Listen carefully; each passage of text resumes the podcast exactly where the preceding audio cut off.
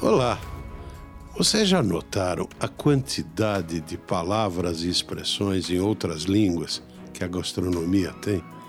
É uma quantidade enorme na medida em que a gastronomia recebe influências do mundo inteiro, principalmente França, Itália e até dos Estados Unidos. Quantos de nós já se deram conta que o bom e velho rabo de galo, traduzido para o inglês, é cocktail, né? Coquetel. Mas hoje eu quero falar sobre uma dessas expressões, o couvert.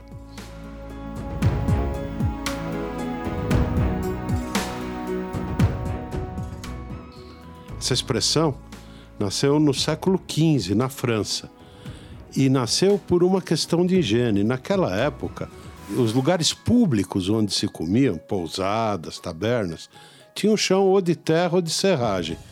Então os pratos entre a cozinha e a mesa eram cobertos por um pedaço de tecido, por um guardanapo, a couvert.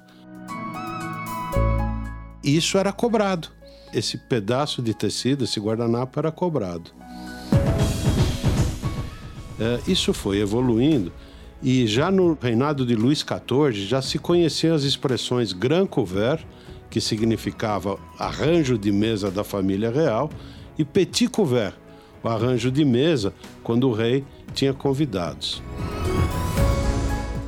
Já no século XVII, quando os restaurantes começaram a oferecer garfos e facas ao lado dos pratos, eles incorporaram o custo desses garfos e facas ao couvert, porque muitos deles sumiam, pois quase ninguém tinha garfos, principalmente garfos, em casa.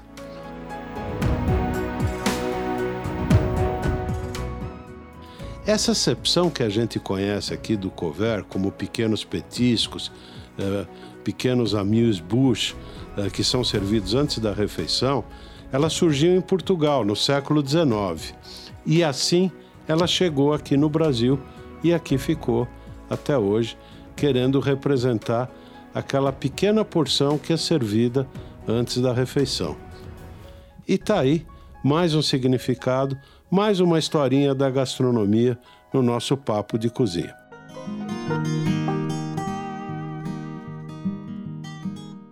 Eu te encontro segunda que vem. Até lá!